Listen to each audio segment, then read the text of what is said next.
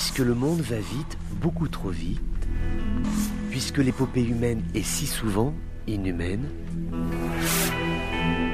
le journal des colères du monde, c'est vous qui l'entendez, mais c'est lui qui vous écoute.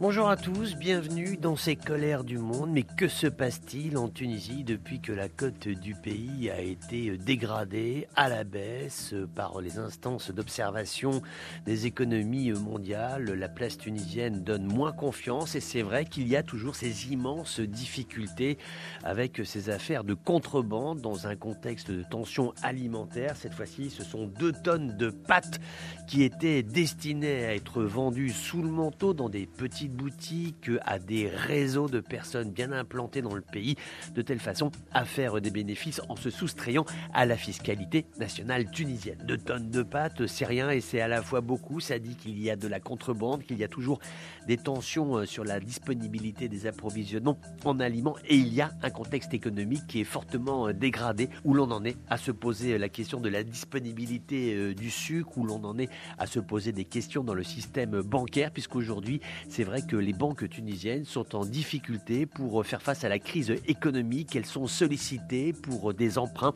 mais elles ne peuvent pas les réaliser, euh, sauf à augmenter encore et encore le montant euh, des prêts, ce qui n'est pas possible avec euh, la Banque centrale tunisienne qui veut revoir à la hausse son taux directeur, ce qui risque d'impacter directement l'inflation. Une inflation dont souffrent déjà beaucoup les Tunisiens. Il y a ces promesses qui ont été faites par le président Kais Sayed de lutter contre toutes les opérations de contrebande. Mais c'est vrai qu'aujourd'hui, c'est extrêmement difficile pour ce pays que de faire tourner rond une économie alors qu'on se dirige vers une élection législative. Ce sera au mois de décembre. Et rien ne dit pourtant que les Tunisiens auront, à l'occasion de ce scrutin, auront la possibilité d'exprimer leur colère et leur exaspération.